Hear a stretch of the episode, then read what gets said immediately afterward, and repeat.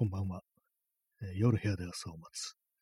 第256回スタートです。本日は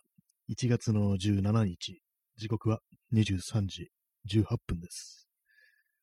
はい、えーちょっと遅れてしまいましたけども、本当はあの23時10分からこう始める予定だったんですけども、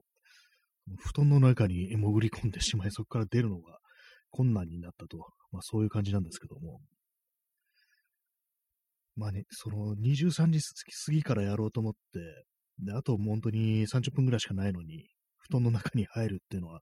ちょっとね、間違った選択肢かなと思ったんですけども、どうにも人間っていうのは横にならずにいられないっていうそういう時があるらしく、今日はそれでしたね。こう、絶対今入ったらなんかこう、出るのが、布団から出るのが困難になると思いながら、こう、それでも布団に入らざるを得ないっていう、ね、そういう強い衝動を感じて、横になってたと、そういうような感じです。で、まあ、起き上がって、こう、インスタントコーヒーを入れて、で、こう、今、マイクの前に座ってるという感じなんですけども、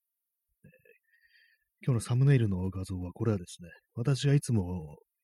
使っている作業台、作業台という名前の机ですね。これは自分で作ったものなんですけども、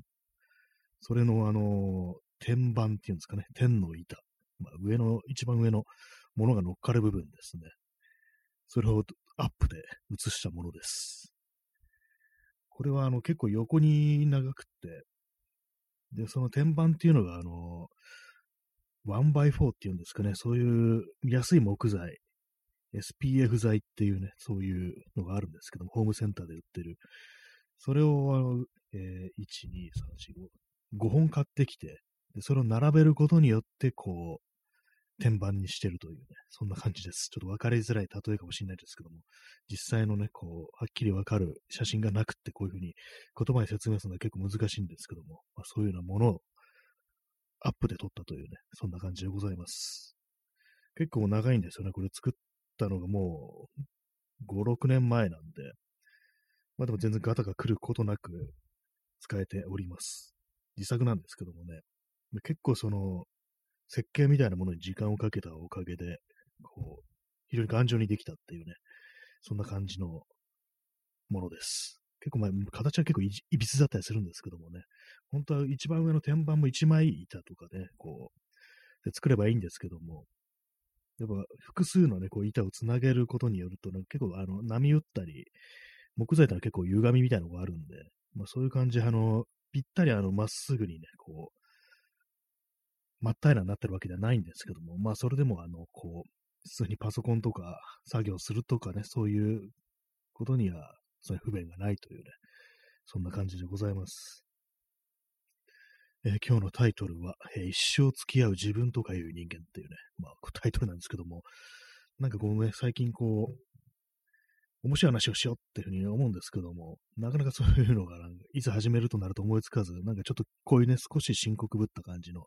タイトルになってしまうんですけども、まあタイトル通り、自分という人間とはもうずっと、ね、一生付き合っていかなければならないということなんですけども、まあ、なぜそのようなことを考えてるかというと、まあね、こう、最近昨今というかね、こう、まあ、年末年始ちょっと元気がないっていうね、割となんか、こう、ダウナーな感じになってるという話は、結構何回かしてるんですけども、やっぱりなんかこう、そういうふうに思うのは、なんか今はおかしくって、そのうち元気が出るっていうね、元気な時、元気にならなければいけないみたいな、なんかそういうような考え方って、まあ、あると思うんですけども、でもこれまでね、自分という人間のなんかテンションみたいなものを生きてきてずっとね、こう、どんな感じだったかなって考えてみると、別にそんな元気じゃないんですよね。まずそこにちょっと間違いがあるのかななんていうふうに思ったりして、なんか今の状態がおかしくって、本当はもうもっと元気にね、はつらつとして、こう、いろんなことができるはずだみたいな、そういうことは結構ね、思ってしまうっていうのはあると思うんですけども、実はそうじゃないんじゃないかっていう、そんな元気だった時ないだろうお前っていうね、冷静に考えるとなんかそんなことをね、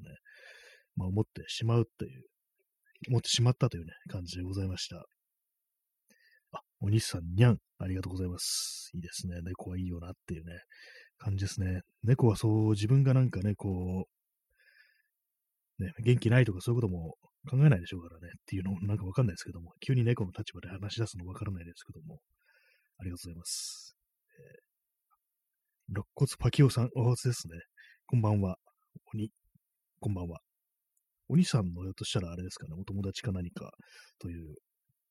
感じですかね。肋骨パキオさんっていう名前が非常にいいですね。肋骨パキってんだったら結構危ない感じしますけどもね。でもなんか結構そういう体の中心からパキって音が鳴るときってありますからね。腰ひねると割にボキボキボキって音しますからね。最近腰ひねるのやってないですけども、あれもね、なんかこう、バキッとすると結構すきすっきりするんですけども、実はね、こう、やってはいけないなんていうね、そんな話も聞いたりするんですけども、私はね、こう、結構指の骨鳴らしちゃうときありますんで、昔、もう中学生ぐらいの時に、割となんか、こう、パキパキしがちで、で、その、その時、あの、英語の先生で、ネイティブの先生がいたんですよ。まあ、外国から来た先生ですね。まあ、その先生がなんかその指のね、こう、ね、鳴らす音がね、嫌いだったらしく、まあ、授業中に私思わずパキって鳴らしたらなんか、かなりね、嫌な顔をね、されたなっていうね、あの、ことを今、ふと思い出しましたね。えー、P さん、我が輩は猫であるによれば、ああれはなんか猫め、猫の、猫が語ってる話でしたね。結構猫、猫自分のこと考えてるような、なんかそういう内容だった気がしますね。あの、夏目漱石の我が輩は猫であるっていうね。だいぶ前に読んだんですけども、結構面白かったな、なんていう記憶あります。ただ、最後は、あの、ね、お亡くなりになってましたよね、猫が。なんか悲しいね、話ですけども。割となんかああいう感じで、実は猫にもね、いろいろものを考えるなんていうことがあったらどうしようなんていうね、感じのことは思ってしまいますけどもね。えー、肋骨パキオさん、体パキパキするの気持ちいいですよね。そうですね、本当になんか何かと、私ね、今首をね、こう、鳴らしてるんですけども、そのパキッとはしないんですけども、ちょっと鈍い感じでなんか、ボリっていうね、感じのような音がね、たまにするんですけども、なんかあんま良くないような気がします。でも、やっぱり鳴ると気持ちいいんですよね。なんかね、こう、あんまりこう鳴らしていくの良くないなんて言いますけども。で、あの、鳴らした、鳴らす、あの音って何なのか分かってないっていう話をなんか聞いたことあるような気がするんですけども。なんかあのー、関節とかのね、なんか一部にガスみたいなのが含まれてて、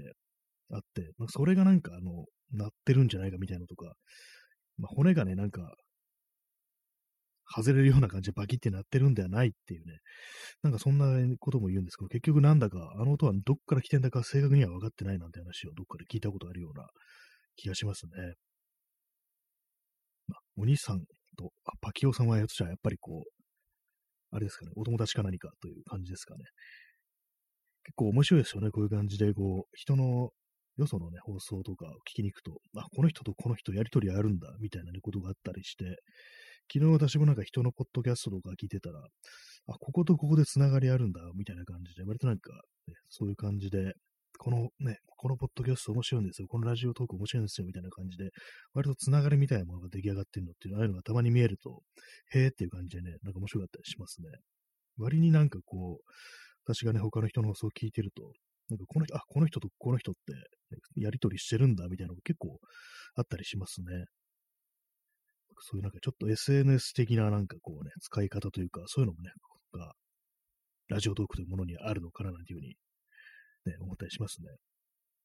肋骨パキオさん、俺も最近、ポッドキャスト始めたんですよ。いいですね。ちょっと、あと聞いてみようかな。結構割とね、私、最近、そう、人の声というものに飢えてるようなところあるんでね、もう、何でも、人間が喋ってたところ何でも聞きたいっていうね、まるで無人島にね、こう流されてる ような、ね、人間の感じになってますけども、ちょっとね、楽しみですね。肋骨パキオさんのポッドキャスト、ね。骨の絵文字がついてるのもなかなかいいですよね。インスタントコーヒーを飲みます。えー、XYZ さん。前の放送でかつてのツイッターについての話がありましたが、場って大事ですよね。あそうですね。あの、まあ、かつてツイッターというところがなんかこう、そこに行けばみんないるみたいな、一つの場場として機能していた時があったっていう話をしたんですけども、本当にそうなんですよね。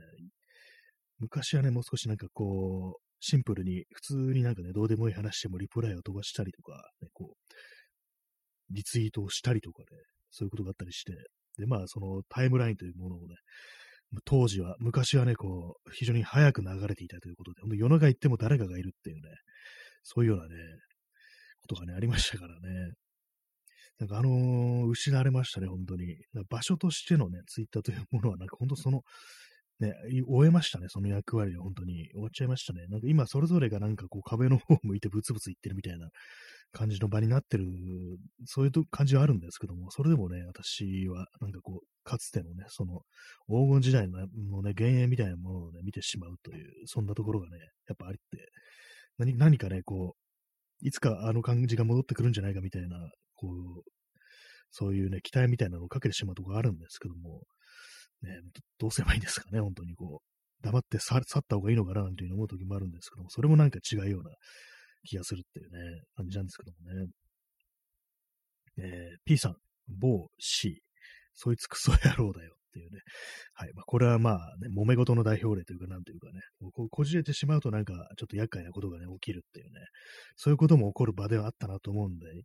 まあ、それとね、比べると、まあ今、あの、濃密ななんか人間関係というかね、やりとりがない分、そこまでね、なんかこう、リアルな揉め事に発展するっていうことはなくなってるんで、まあそれはまあいいことなのかもしれないですけども、まあでも人がね、いないっていうのは、ちょっとあれですからね、本当に。なんだ、なんだったんでしょうかね。なんかこう、焼け野原みたいな感じで、ね、こう、廃墟になったところにね、で、なんかこう、踏ん張ってるような、なんかそんな感じになりますね。私が未だにこう、ツイッターというものをね、こう、やり続けてるというのは。私、今日はあの、ツイッターで、もう全然つぶやいてないんですけども、見てはいましたね。ずっと見てましたね。なんかあれなんですよね。こう自分はこうツイートする、つぶやく、ね、感じのことはないけれども、人のを見るっていうような感じで、見てるっていうのはね、本当あるんで、まあ、見ちゃいますね。ほんとずっと見ちゃいますね。なんでこんなね、こう人のあれを見続けてるんだろうっていうふうに思うんですけども、何だったんだろうっていう、何なんだろう、このサービスはってことをたまに思いますね。あと、まあ自分もね、こうフォローしてる人だといいんですけども、なんかこうあれなんですよね。非常に他のね、なんかたまになんか自分のタイムラインの外を眺めてみると、非常になんかこう嫌なね、話とか、暗い話とかそういうものがたくさんあったりして、なんでわざわざ自分がそんなとこに突っ込んでいって嫌な思いしてるんだろうみたいなね、ことって結構感じますね。まあ、とや、ただ、あの、インターネットというもの自体が、なんかこう、非常にそういう、ドゥームスクローリングっていうね、まあ、良くない、暗いニュースとかをね、見続けてしまうっていうことを、その、ネットミームで、あの、ドゥームスクローリングっていうね、風に言うらしいんですけども、やっぱりそういうものとね、非常になんかこう、あまりにも親和性が高すぎるっていうね、そういう感覚はね、ありますね。なんか、こう、まあ、インターネットね、こうやって長いですけども、得たものもありますけども、なんか失ったものっていう風に、まあ、結構あると思うんですけども、それなんか考えるのがちょっと怖いですね、なんか。ね、インターネットなければ、なんかね、知らないで済んだこととかね、そういうのがたくさんあったんじゃないかなみたいなことをちょっとね、思ってしまったりするときも、まあ、あったりしますね、本当に。もう少し元気なね、こう人間でいられたんじゃないかみたいな、そういうね、ことたまに思うんですけども、実際どうなんですかね。ああいうもの健康的に付き合えてるっていう人がいるんでしょうかね、なんか。なんかそういう全然一人もいないんじゃないかっていうね、そういう気はしたりしますね。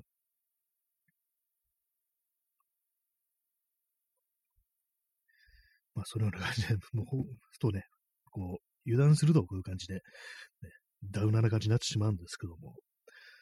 まあ、今日のね、タイトル、自分とかいう人間、一生付き合っていく自分とかいう人間っていうね、まあ、そういう暗い自分というものもね、まあ、ずっと付き合っていかなければならないってことなんですけども、まあ、なんかね、こう、勤めてね、こう元気に振る舞おうとか、まあ、そういうふうに思う、ね、こともまあ、あるんですけども、なんかそれも良くないのかなっていうかね、まあ、そんなんか、こう、ダウナーならダウナーなりにのなんかね、こう対処の仕方というものがなんかね、あるんじゃないかななんていうことはね、まあ、今さっきふと思いましたね。やっぱりこう、自分以外のものになろうとしても、それは難しいんじゃないかみたいなね、そんなことはね、結構思いますね。えー、お兄さん、ツイッターのせいで睡眠時間を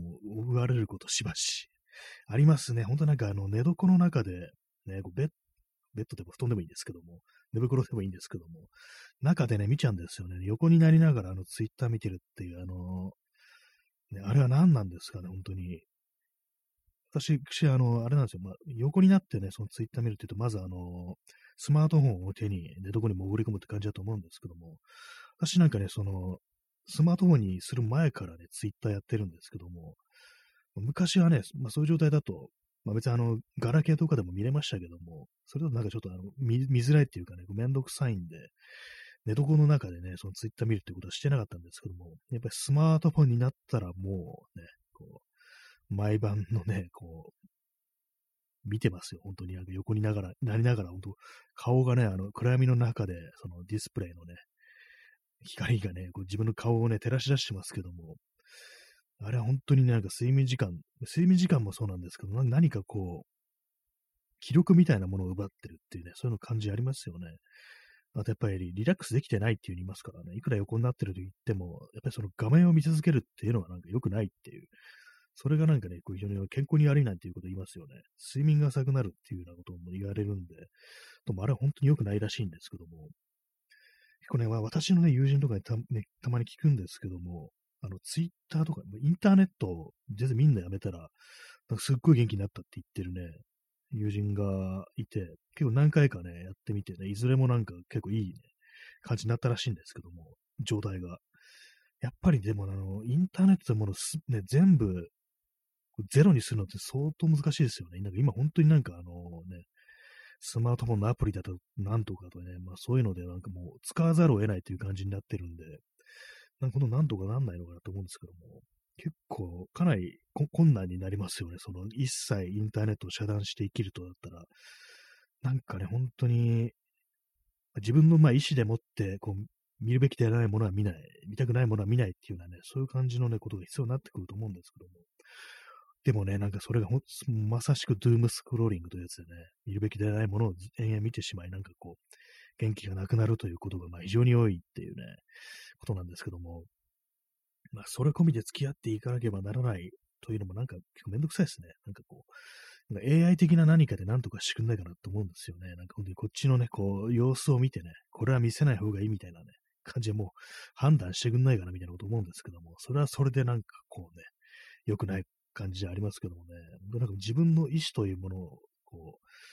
よほどね、強く、まあ意志が強くっていう感じでね、まあやめられるものではないっていうね、そういう依存症とかそういうもんだっていうふうに言いますけども、本当なんかね、どうしたらいいのかななんていうようなことはね、思ってますね。本当になんかあの、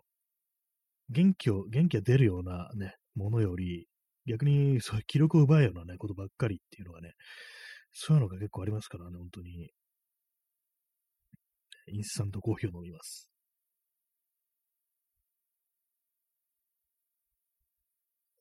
まあ余計なね、余計なものとかね、もう自分のなんかこう、元気をね、なくさせるようなものは、こう、なるべく見ないっていうね、そんな感じでいきたいななんていうふうに思うんですけども、まあ、それがどういうふうに、やればいいのかなんてことはね、やっぱ思ったりしますね。まあ、結構その、まあ、今日のね、あの、自分とかいう人間というね、まあ、非常になんかちょっと重そうなタイトルですけども、結構まあでも、さっきなんかね、こう、布団にね、潜り込む前に、あの部屋の中をね、くるくるくるくるね、回りながらちょっと考え事というか、なんというか、ね、考え事未満のね、なんか脳脳内をなんかぐるぐる、ね、こう、してる何かに身を任せてたんですけども、結構なんか自分のね、やったこととかで、なんかうまくいったこととか、まあまあ悪くないなっていうね、まあそういうことっていうのもね、まあ、あったと思うんですけども、結構そういうなんか、いい記憶とか、まあ悪くないよっていうね、そういう記憶っていうのを割となんかこう、すっとね、記憶から薄れてしまって、で、なんか嫌なことばっかり覚えてるっていう、結構ね、そういうことってあるなと思って、なんかそうなんですよね。本当になんか、記憶力がね、すっごい落ちてんのに、なんか嫌なことだけ覚えてるみたいな、なんかどうもそういう感じになってんなって感じで、なんかふふとね、なんかこう昔のね、ことを思い出したら、なんかね、あれやってこれやって、まあ悪い結果には終わらなかったな、まあまあだったな、みたいなことがね、なんか結構いくつかあっあるというね、ことを、なんかこう、ふっと気がついて、なんでこのこと忘れてたのかな、みたいな別にね、こう、そんなね、何かやってね、うまくいかなかったとかね、こう失敗したとか、そんな記憶ばかりではないのに、なんかね、こう、こういうね、ダウナーな気分になってる時に思い出すことっていうのは、なんかこう、そういうね、失敗の記憶ばっかりとかね、なんかうまくいかなかったとか、そんなことばっかりだったりするんですよね。でこういうのを繰り繰り返すことによって、なんかどんどんどんどんね、記録が奪われていくっていうのがあるんで、まあ、非常に良くないと思うんですけども、本当意識的に良かったことを思い出していく、良かったことを探していくっていうのも結構いいんじゃないかなっていうふうに、いいんじゃないかっていうかもう、それなしではね、やばいっていうね、どうもそういう感覚に今日はなりましたね。はい、まあね、今度なんかこう、あれなんですけども、こういう時ってあの、あれですね、人になんかこうね、人となんかコミュニケーションを取ったりとか、なんか働きかけたりとかね、そういうことをしないとなんかどんどんどんどん落ち込んでいく一方なんで、ちょっとね、それに抗って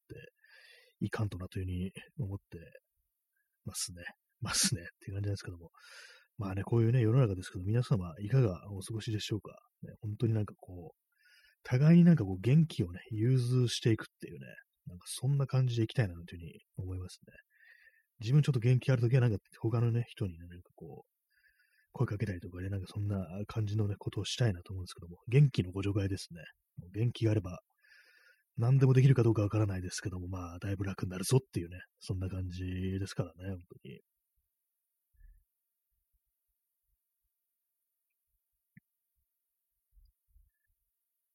はい。まあ、そんな感じなんですけど、皆様、どうですか？大丈夫ですか？元気ですか？元気ですか？っていうね、なんかそういうこと言ってる人いましたけども、アントニオ猪木とかいう。結構基本かもしれないですね。元気ですか？って聞くのって、なんか割となんか、なんか単純なね、なんか頭悪そうな挨拶っていうね、感じですけども、元気ですか？って確認すると、その人は元気かどうかね、わかりますからね。元気じゃない場合はなんか多分声とかちっちゃいとかね、出ないとかね、そういう感じだと思うんですよね。なんかやっぱそのね、感じの確認っていうのはね、結構、ね、必要かもしれないですね、本当に。えー、XYZ さん、良かったこと日記いいらしいですね。楽しいことを認知する脳の部位を鍛える的な。ああ、やっぱりそういうのあるんですね。日記にしていくっていうのはね、かなりいいことかもしれないですね。本当になんかこう、やっぱ文章という形にして出していくと、そまあ自分のね、また、頭の中だけで終わらせちゃうと、やっぱりその、ちょっと弱いかなと思うんですよね。それから文章にしていくと、一旦外部化されて、それをね、またこう、目とかでね、こう、認識して読んだりして、で、また、あ、本当にこれは良かったことなんだっていうような、再確認できるっていうね、なんかどうもそういう感じのことができそうですね。楽しいことを認知する脳の部位、確かに、本当思いましたね。今日本当に、たまたまね、こう、昔あったね、いいこととかね、まあ、悪悪くなかったなっていうことを思い、たまたま思い出して、それでね、なんで今度忘れてんのかなって感じなんですけども、やっぱりその部位がね、認知する、認識するなんか能力というか、なんていうか、脳のね、機能が低下してんのかななんていうふうに、やっぱ思ったりしますね、本当に。わかんなくなっちゃうと全然覚えてないっていうね、確かにやったことなのにっていうね、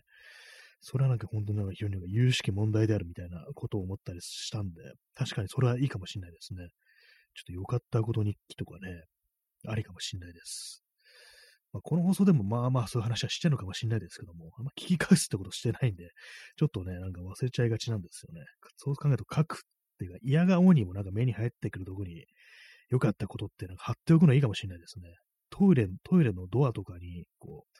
貼っておくのってひょっとしたらいいのかもしれないななんてことをね、ふと思いましたね。えー、お兄さん、いやー叫びですね。もうほんで絶叫していこうっていうね。やっぱ叫ぶとなんかちょっと元気になるっていうね、なんかそういうのあるかもしれないですからね、本当に。いやーっていうね、なんかあの、香港映画とかでね、あの、掛け声とかね、叫びとかが大体まあ、いやーだったりするんですけども、なんかあれ好きなんですよね。なん、なんていうんですかね、あの、広東語というか、なんか北京語というか、中国語というかね、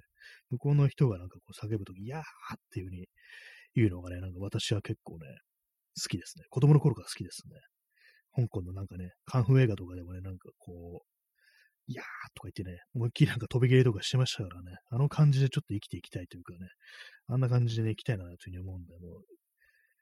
いやーっていう風にね、叫んでいこうじゃないかというね、そんな話ですね、本当に。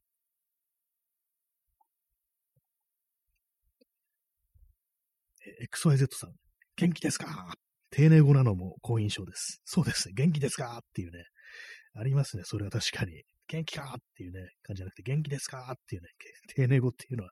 結構大事ですよね。やっぱ丁寧語で聞いていくのってね、大事ですよね。これは丁寧語ではないんですけども、私の好きなね、こう、バンドに ARB っていうね、まあ、今活動してないですけども、あの、俳優の石橋亮という人がね、こう、昔やってたっていうか、まあ、結構まあ最近までやってたや、やってたはやってたんですけども、まあ、80年代のね、バンドですよね。そのね、ARB のライブで石橋亮が、あの、ね、観客にね、語りかけるというかね、なんかこう、観客煽るときに、行くぞっていうじゃなくて、行くよっていうふうに言うんですよね。なんかあれ好きなんですよね。普通なんかあのね、ほら、行くぞ、お前らみたいな感じでね、こう、乱暴な言葉遣いをするっていうのが、ロックバンドにはね、ありがちですけども、石橋亮の場合、行くよっていう風になんか言うんですけども、それがなんか妙に面白いなっていうね、ことありますからね。結構俳優としてのその石橋亮がなんか割となんかこわもてない役柄のイメージがね、あるんですけども、なんかその、ライブの時のね、なんか妙に、妙に丁寧なね、感じの、行くよっていう風に言うのが、割と好きだったりしますね。なんかこう、そういうね、なんか、親しみをね、込めた感じっていうのがね、結構好きだったりするんですけども、そういうところでね、言葉一つで結構印象っていうのは違ってきますからね。元気ですか？というね、行くよというね、なんかもう行くよって言うとなんか本当体操でもすんのかなみたいな感じですけどもね、やっぱその感じで行きたいです。私はどっちかっていうと、こう、いろいろ丁寧に行きたいなっていうふうに思いますけども、やっぱりね、昔はね、こう、若い頃とかは本当に乱暴な言葉遣いというのもね、まあ、多々ありましたけども、やっぱね、こう、年を重ねていくと、やっぱ丁寧なのがいいよなっていうね、丁寧ってやべえよな、みたいな、感じのことをね、思ったりしますね。本当に丁寧語がやばいっていうね、行くよっていうね、よ、よっていうね、語尾がまずいいですからね、本当に。はい。まあ、そんな感じなんですけどもね。はい。わけのわからんことを言ってるというね、まあ、そんな感じなんですけども。本日あれですね、あの、結構お客様が多いというかね、聞いてくださる方17人というところでね、まあ、今、10名の辛抱強い方が残ってらっしゃるというところなんですけども、先ほどまでね、あの、このね、あの、今聞いてる人何人っていうね、数字をね、私はね、最近隠すようにしてるんですよね。結構その 人数の増減をね、気にしてしまうっていうのがあるんで、これあえて見ないようにしてるんですけども、今その誘惑に分けてね、その、見てしまいましたけども、ありがとうございます。ね、今、いる 10, 10名の方、そしてね、聞きに来てくれ、くださったね、離脱した7名の方もね、もう本当なんかタップしてくれるだけで本当ありがたいですからね、本当やっぱね、こう、人となんかやりとりするってのはね、本当にいいことです。本当に。今日友人とね、こう、夜になってかね、ちらっとね、やりとりしたんですけども、やっぱりなんか本当に、こう、人とね、こう、やりとりすると本当元気になるっていうのあるんでね、なんか本当にもう、このね、あの、ラジオトークって、あの、ギフトでなんかあの、元気、元気の玉っていうね、のが送れるんですけども、その感じでね、なんかこう、リアルのね、こう、こういう関係でもね、元気の玉を送り合っていくなんていうね、そんなことをしてみたいなというふうに思ったりしますね。そんなね、皆様は、元気ですか？っていうふうにね、こう思いながら、やってます。私はね、本当にこう、結構ね、人のことを考えてるんですよ。今あの人何してんのかなみたいなね、ことをね、本当になんかこう、お会いしたこともないようなね、この放送を聞いてくださってるね、ね、こう、方とかも、そういえばあの、ね、この間コメントくれたあの人今何してっかなみたいなね、そういうことを考えがちなんですよね。割となんかそういう、ね、ありますよね、なんかこう、ツイッターとかでも、前にあの、私のね、こう、私フォローしてる人で、あの、小玉和文さんというね、こうミュージシャンの、あの、ミュートビートというね、結構有名なダブのね、バンドをやってる人で、その人のフォローしてるんですけども、前にね、その人がつぶやいたのが、あの、知らないね、全然こうやりとりもしたしたことないような、こう、人のフォロワーさんとか、フォローしてる人とか、そういう人の名前をなんとなく声に出してつぶやくことがあるっていうふうに言ってて、なんか面白かったんですよね。結構あの、ツイッターの名前とかみんなめちゃくちゃなやつとかね、めちゃくちゃな名前とかつけてますからね。まあ私はまあ普通のね、名前になってますけども、まあ、私で言うとまあこう、なね、こう、新谷明とかなんかね、唐突になんか日々の生活の中で声に出してつぶやくっていうね、なんかそんなこと言ってて、それがなんかね、面白かったんですよね。なんかこう人の名前つぶやいていくっていうのね、つぶやくって本当になんか声に出してつぶやくっていうね、なんか結構なんか面白い気がします。何かね、こう、